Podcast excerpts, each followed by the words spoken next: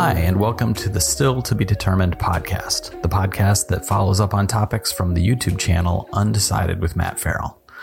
I'm Sean Ferrell. I'm a writer and the older brother of Matt Ferrell, who is a user interface designer and the host of Undecided. Matt, you want to say hi? Hello, everybody.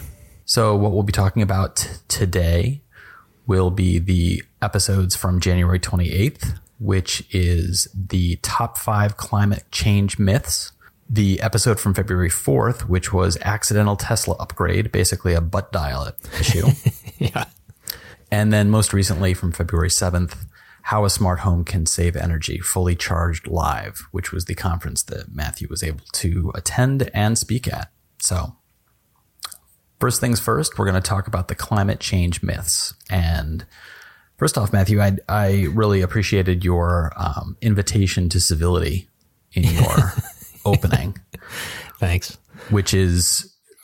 I, from my perspective, I didn't. I don't have the insight into your um, first uh, review of comments as people start leaving comments. I come in later on in the week and I and I take a look at what's going on in the conversation in your comments, and it it looked to me like for the most part people were keeping it pretty civil. Was that the case? Yeah. Oh, yeah. Yeah. I mean, on, on past videos, people have gotten a kind of to name calling and being very derogatory. And that's what I was trying to hit off at the pass. And for the most part, it worked. I did get some backlash of people saying I was trying to censor people, which, uh, no, Yeah. just the don't be a jerk rule. That's it. this is a highly politically charged topic and you know we're not going to wade into the politics of it it's really i think your video did a very good job of saying what is the scientific method Yes. and what does the science say and Yes. when people say that the science is undecided what does that actually mean and is that actually true and as you point out that even the people who started that conversation by saying things were unclear mm-hmm. the person who was a consultant who originated that argument has now recanted it Yeah. 20 years later, he's changed his tune. So it's like, it's, and yeah. and the other side of it is that there's been further scientific review of the scientific review itself which has pointed out that there is not a lot of debate that there is in fact um, maybe erroneous results because of bad science or in some cases skewing of results in order to reinforce expectations one thing you didn't get into in your video was those times when it's industries that would be impacted by regulation change that may be funding, in fact, some of the studies. Yep. And that, that I know plays a part in it. And then there's also the inability to have a conversation in some circles if you bring up certain rhetoric, like the use of the phrase climate change is in some states not even allowed to be in legislation. So if they change regulation, the way they have to do it is they have to come up with misnomers so that they can actually talk about things like the erosion of their coasts or the impact of uh, three times as many hurricanes a year as previously. there's a lot of political there's trigger words Yeah. that if you say certain things people immediately just tune out and will just disprove everything you're saying because you've used those trigger words and uh, i got a lot of it in the comments of people about that 97% number of people were flipping out over me using that as uh, a point because it's quote been disproven which it hasn't Right. i'll ignore that for now Yeah.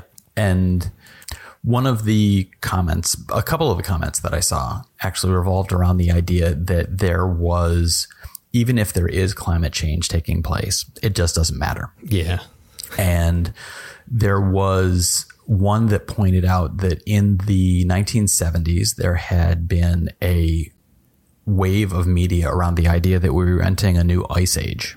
yep And on the other side were comments along the lines of, yes, the, the climate is changing. The climate has changed before. None of this really matters except for the use of it as a means of getting more money out of our pockets. Mm-hmm. I want to get your thoughts on the those two arguments separately. The first one being it just doesn't matter. For me, I, I hear that and I and I hear a lack of personal context. You know, it, it seems to me like that's a comment that's said by somebody who has not been directly impacted by climate change. and we have uh, an ever growing number of people who are impacted by it. What I think is um, dispiriting is the inability to get the message across that some things that don't seem like they're directly related to climate change are in fact related to it. Right. The growth of diseases of certain kinds, um, as the environment is is warming in regions where things like um, mosquito-borne uh, infections would normally not be seen because climate is is changing and the and the insect populations are able to thrive in areas where they may have struggled previously. It's spreading certain diseases like West Nile. Um, living in New York City uh, and having West Nile show up here and having spraying done in order to kill the mosquitoes and seeing orange powder on the grass um, in the neighborhood parks while people are walking their dogs through it and realizing that they're walking their dogs through poison. Yeah. Um, it's a few steps removed, but that is related to climate change. And you know, on a personal level, we have family who live in the Midwest, and the Midwest right now is undergoing has been going through flooding. The the problem though is it's like that old saying of you know a frog in like a boiling pot of water. Yeah. You know, not knowing that it's it's starting to boil alive. Yeah. It's kind of like what's going on right now because people look at their little their little world. They see their pocket. and they and they don't see any significant change for them. So it's all hoax, and yet Right. it is happening to them. They just don't recognize it yet. And where it's happening f- the quickest is like regions like northern climates, like in Norway. Mm-hmm. It's like where the glo- glaciers are melting. It's like that's where the uh, changes are the most profound right now.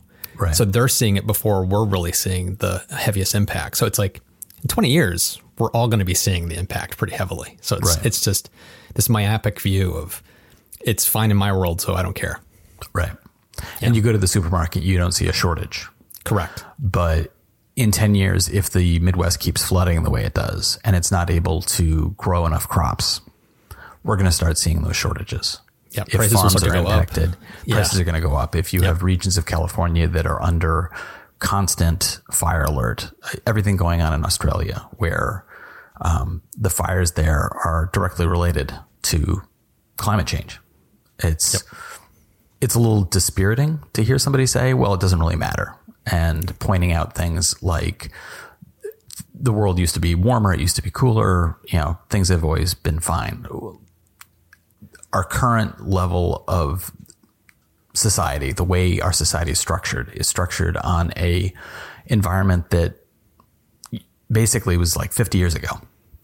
If that environment changes, I don't know that the society that we have currently has the speed to adapt. No.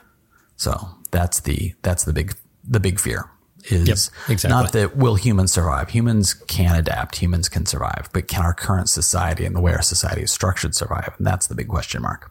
The the other thing I'd want to point out is a lot of people even on, on even on the green movement say save the planet, and there's something I love that Neil deGrasse Tyson always says: the planet's going to be here f- long after we are. Yeah. you know, it's like we're not about saving the planet; it's about saving ourselves.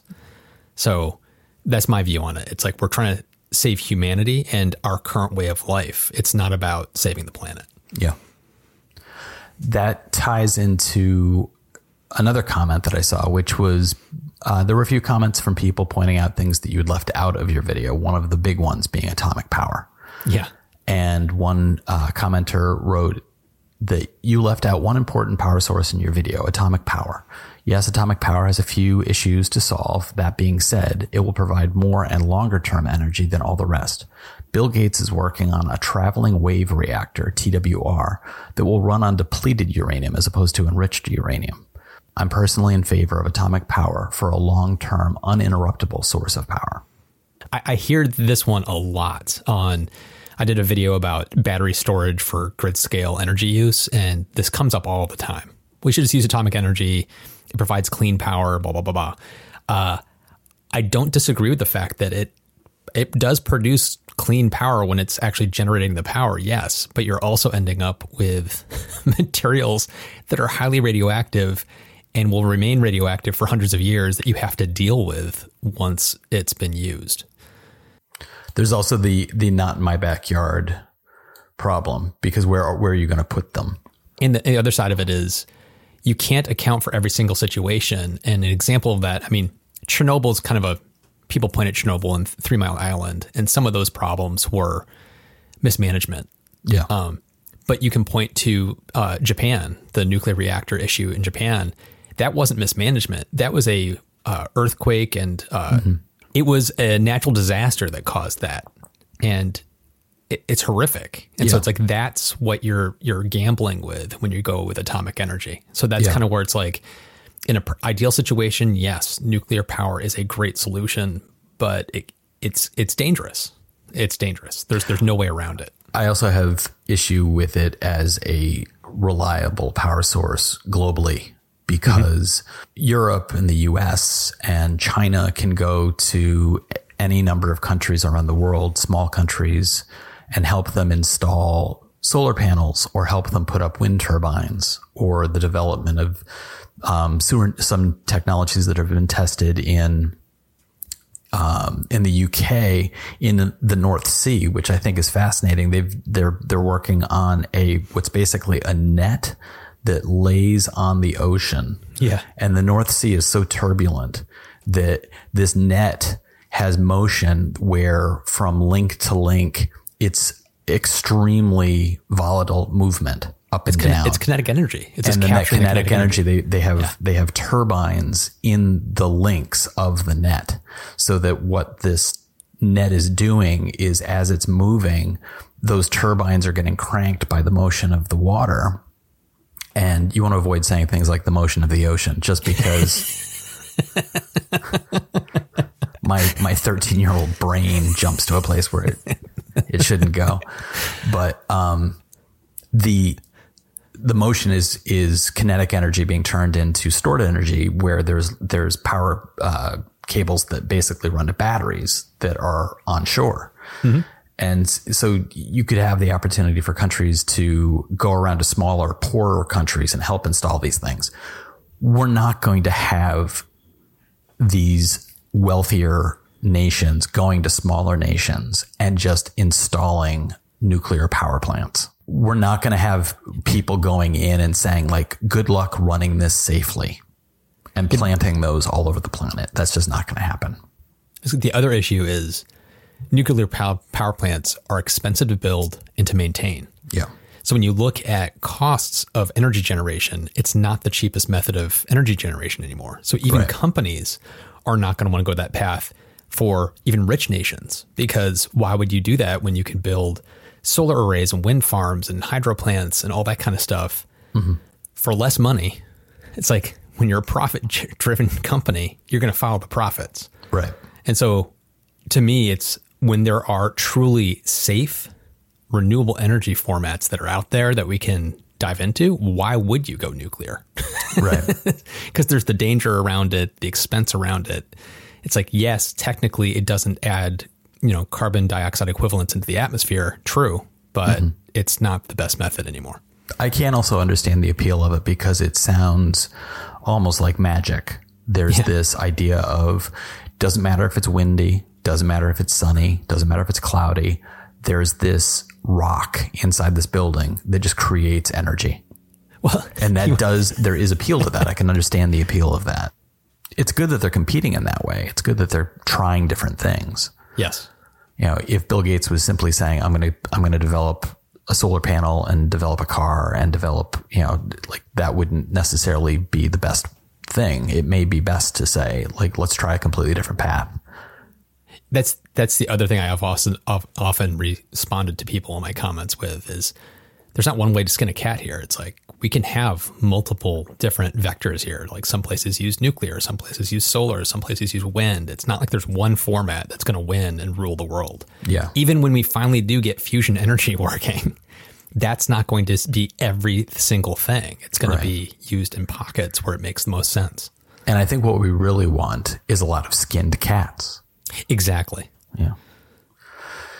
So a little bit of a transition from talking about is nuclear power the salvation of humanity to what happens when you butt dial an upgrade, which that's a that's a nightmarish Yes. Um, story. And and as you point out, the, it's the issue of the butt dial led to communication between the person who butt dialed and Tesla, Yes. eventually to Elon Musk. But the question of was the only reason he got a response because of celebrity. yes. Um, and that's not the first time that's happened. You see it happen a lot where, you know, a celebrity gets to be able to call out and get a response and kind of move the dial in a mm-hmm. way that the rest of the public hasn't been able to do.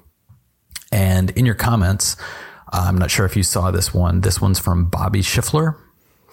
And he wrote, This is timely for me as I've been dealing with Tesla's poor customer service these past few weeks.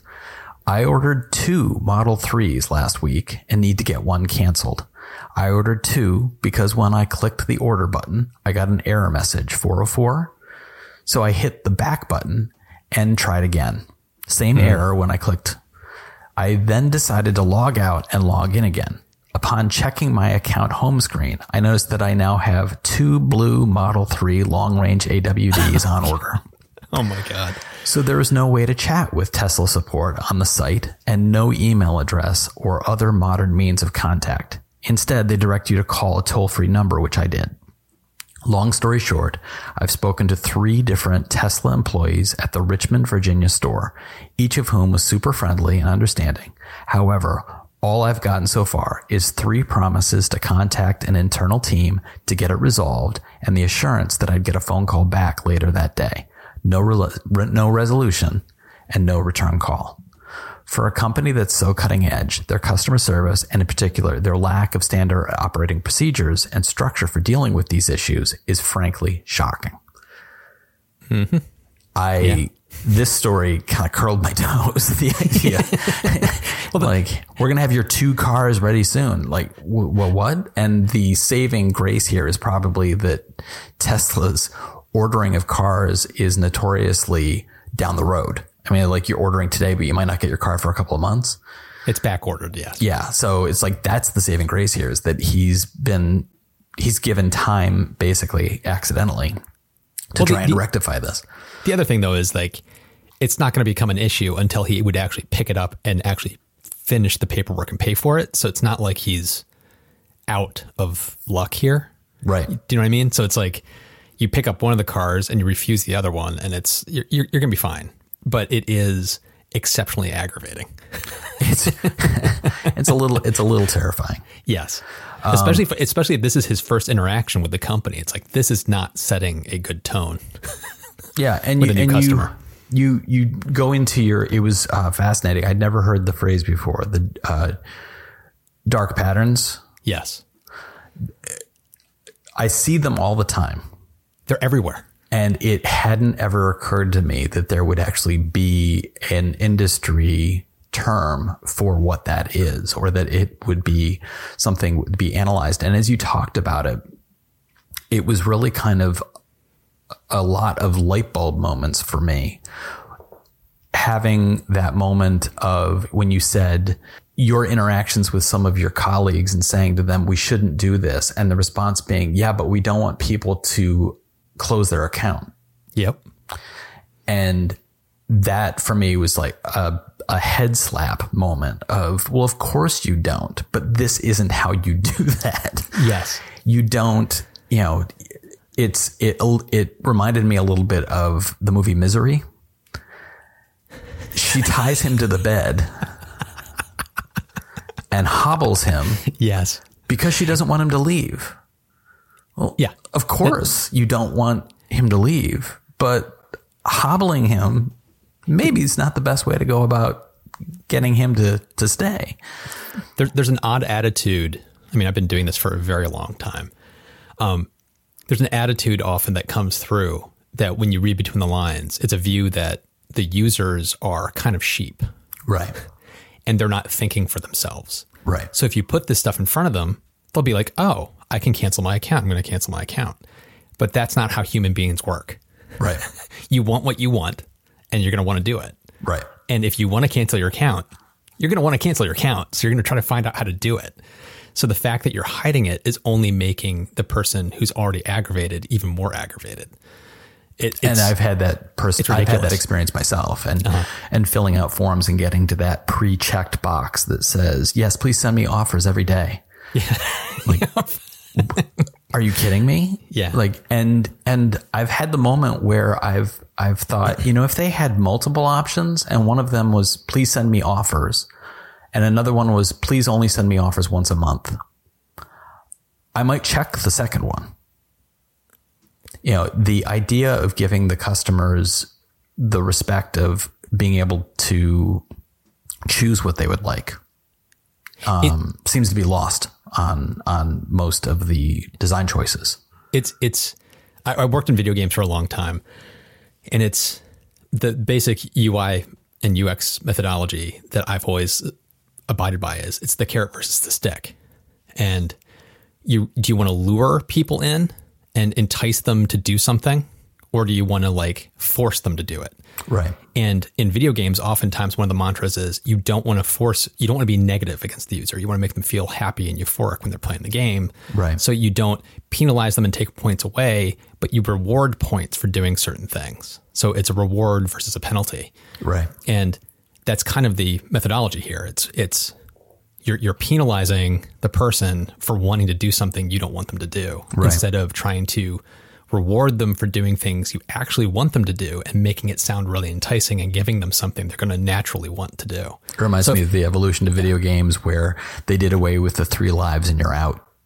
Yeah, exa- exactly. Yeah, That's it's that sort of like yeah. like having the moment when the first time I played a video game where it was like, oh, I can I can keep reviving and play for as long as I want. That's great. Yes, and exactly. And I would have liked to have been in the room with the guy who was just like, "Why are we only giving him three lives?" Well, originally that was designed that way because it was you were pumping quarters into quarters, a machine yeah. and it was trying to get money out of you. And once that that business model died, it was like, why are we doing this? It's yeah. just making it awful to play. Yeah. In a related uh, story, I I have a friend whose identity was recently stolen. Oh God! And it was because somebody, and it was unclear. Um, police have been involved, and it's unclear as to whether or not somebody was able to hack into something and steal his landline number, or if it was by an error on Spectrum's part. But if it was Spectrum's part, what they ended up doing was they ended up giving his number to somebody else. Oh my God. And what ended up happening was that person was able to get into his account because they now had that number. Yep. And yep. they were able to get his name, his address, all the personal information that was in the account, which included bank account information. They were able then to use that to go in and change stuff with the bank. Mm because they had the landline number. When the call came in to confirm the change, they had the number. Right. And they kept saying, yes, we are that person. We are John Smith. Yep. And it was a couple of weeks before he discovered that all of this was happening. He was contacting the phone company and saying, something's wrong with my phone. My phone's not working. And they kept telling him, nope, we've checked it. Your phone is working fine. okay. when he finally discovered that there was this issue, that his identity had been stolen and the number had been transferred, the number had been transferred to T Mobile. Yeah. So what apparently had happened is somebody at Spectrum had erroneously transferred his landline number to somebody's cell phone. Yep. Spectrum and T-Mobile do not talk to each other. They will not talk to each other. And it was a weeks long process of him talking to police officers, calling multiple companies, calling banks. Every time he would call T-Mobile, he was being told, you don't have an account here. Why are you calling us? He hit a point where he kind of had his light bulb moment. His light bulb moment was, this is because of the deregulation of the telecom industry. Uh-huh. There is no procedure in place. There's no, there's no protection of the consumer when it comes to an issue like this. The companies don't have to have a process where this kind of issue forces them to be able to talk to each other and figure out how to resolve it. And he, I've never seen anybody who looked more like he was going to. If somebody from T-Mobile or Spectrum had walked into the room, I think he would have beaten them to death. It was awful. remarkable. That is and, and he kept saying, he's kept saying, it's because they don't have to do anything for the consumer. They can just look inward and make decisions for themselves. Yep. And having somebody at Spectrum say, no, your phone is working fine. He's like, no, it's not. It's literally not. It's dead. My phone doesn't have dial tone. No, according to our records, your phone is working fine. yeah, they can dust off their hands and, And that throw them in the air because go, they, they don't have there's no process there's no procedure for protecting the consumer. And so our you know, this is our quick hits episode uh, onto our last issue which was the episode revolving around your travels to texas to fully charge live. You want to talk about that a little bit? What was Yeah, that trip sure. like? Yeah, it was it was incredible, and it was it was uh this is gonna sound strange for me to say this, but it was also very weird because I am not a celebrity, but yet this is the closest I think I've ever come to feeling like a rock star. it was really really bizarre. Um, I've, I've joked with uh, Sue, my wife. I've said, you know, like I'm an F level celebrity, and this Right. event just happened to be highly concentrated with people that know F level celebrities. but it, but the, it all started in a very weird way when I was at Boston's Logan Airport waiting for my flight. A JetBlue pilot was walking down past the gates and saw me and came over and went, Matt Ferrell. and, and Sue looked kind of panicked. She thought, oh my God, are we going to get kicked off our flight? What's going on? And he was like, I watch your channel. I love your channel. And so we started chatting about his Tesla and he was talking about all the pilots are getting Teslas. He goes, if you go out the garage, you'll see a whole bunch of rows of Teslas just lined up and it's all the pilots. And that makes sense that makes perfect sense yeah. So he, he shook my hand and went on his way. And then I'm on the plane and I went to the bathroom. And when I came out of the bathroom, there was somebody else going, Hey, Matt Ferrell. it's like, okay, this is getting really weird. so that, that, those are the first two times I've been recognized just kind of like out in the world, Right. uh, which was really weird. But then at the event, uh, it's not an exaggeration to say I couldn't walk probably five feet before somebody would come over, shake my hand, take a selfie, Right. ask me to sign an autograph that must have been fun a little exhausting too i bet it was it was it was exhausting. Um, after the day's events, it was like I was just ready to go home and go to bed. yeah but it was also really cool because it was like I make these videos in like a little bubble. Like I'm in my office talking to a camera by myself and I edit them and I put them out and I get the comments. I read the comments, but there's that gap, you know, because it's not face to face. It's just like reading emails or text messages and it's just kind of like part of the process. And this was human beings face to face talking to me and thanking me for videos and giving me their thoughts and just chatting. And it was it was like reaffirming that I'm doing something that is impacting some people and it's it's right it's awesome. It was just like it was fantastic. And I got to meet a bunch of my patrons from Patreon and talk to a bunch of them for quite some time and get to know them and it's like th- that human connection is something I didn't realize how much I've been missing. um, Right. In this Yeah. whole process. It's been really kind of eye opening. Yeah, I was talking to somebody about your. You shared a few of those anecdotes about how surprised you were at the number of people that were interested in your talk in the first place. You said that it was standing room only in the talk, and that you had been anticipating if a dozen people were there, it would be considered a success. Yes. Um, and I was talking to somebody about I'm I I'm a writer, so I have that similar experience of the audience for my work is nowhere near me, nowhere in sight. And to have that sort of going into the world and finding your people in that way can be shocking, can be mm-hmm. overwhelming. And you did two talks, if I remember correctly. You did a panel yeah, I did, I did an individual talk and then I was on a panel. Right. So it's it's nice that you were able to do the panel as well because I've I've been a part of a panel and being a part of a panel gives you a little bit of a I'm not in this alone reassurance and because it can be a little there can be some heavy breathing before getting up to a podium when you know you're it. Th- that's exactly what I, I was so nervous for my talk. I can't tell you how nervous I was. But the panel, I did, I had no nerves whatsoever about the panel because I, I wasn't alone. Yeah, so I don't think there's um for the how a smart home can save energy talk. I don't think that there's a lot for us to chat about because it's first of all it's a it's a longer video. Yeah. Um, but it is actually very interesting, and I recommend our listeners if they haven't checked it out uh, to to watch it because it really is a a nice jumping off point for if you don't know what the process would look like or what questions to even ask about how do I do this. It's a good introduction to all of that, and it's and it's also neat to see uh, the presentation that you put together, which is nicely done. Oh, thank you. Thank yeah, you. so it's it's it's definitely worth checking out. In the Q and A section, I would recommend sticking through the Q and A in the end of the video because there were some good questions and some really good suggestions from people in the room that are worth hearing out too. Who recorded the video? Was that That was Sue.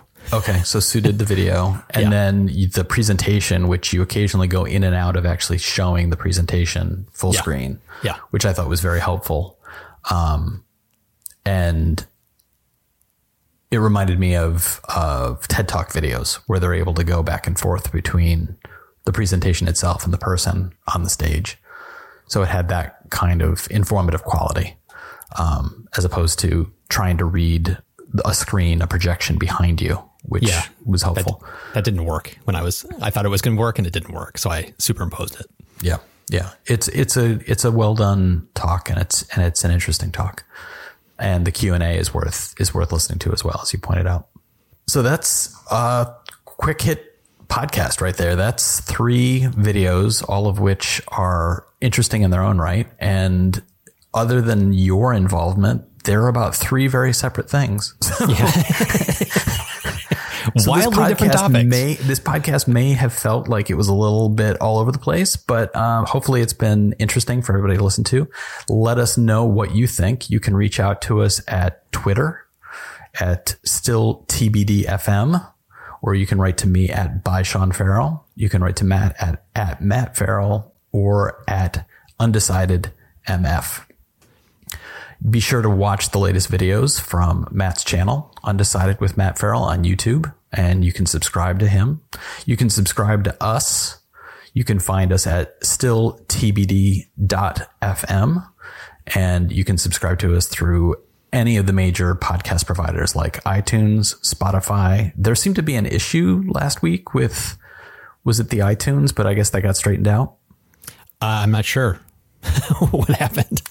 Okay. It will have to, uh, if anybody has any issues, please reach out to us. We had Yeah. a listener who did that. He reached out and he said, I'm having trouble with the uh, iTunes. And Matt was able to provide him with a link Oh, that's that I right. think resolved it. yeah, he wasn't able to Um, find us because he was searching for TBD, and you have to type in to be determined. You can't do okay. the abbreviation. That's what it was. Feel free to give us a rating, give us a review, share it with your friends. It really helps the channel. It helps his YouTube channel and it helps this podcast. And we've mentioned gaming in this episode, uh, just on the off chance that there's anybody out there who enjoys Destiny 2 and is on PlayStation. We do have a clan. It currently has two members You're talking to them right now. and one of them is me and one of them is Matthew. But we are looking for other people to join us. So if anybody wants to look for us, we are the still TBD clan. So look at that synergy. It's great. We'd love for people to reach out and join us in the clan and game with us and chat about things from the channel, from the podcast, or chat about things not from the channel and the podcast because we like to chat about lots of things. So thanks for listening, and we will talk to you next time.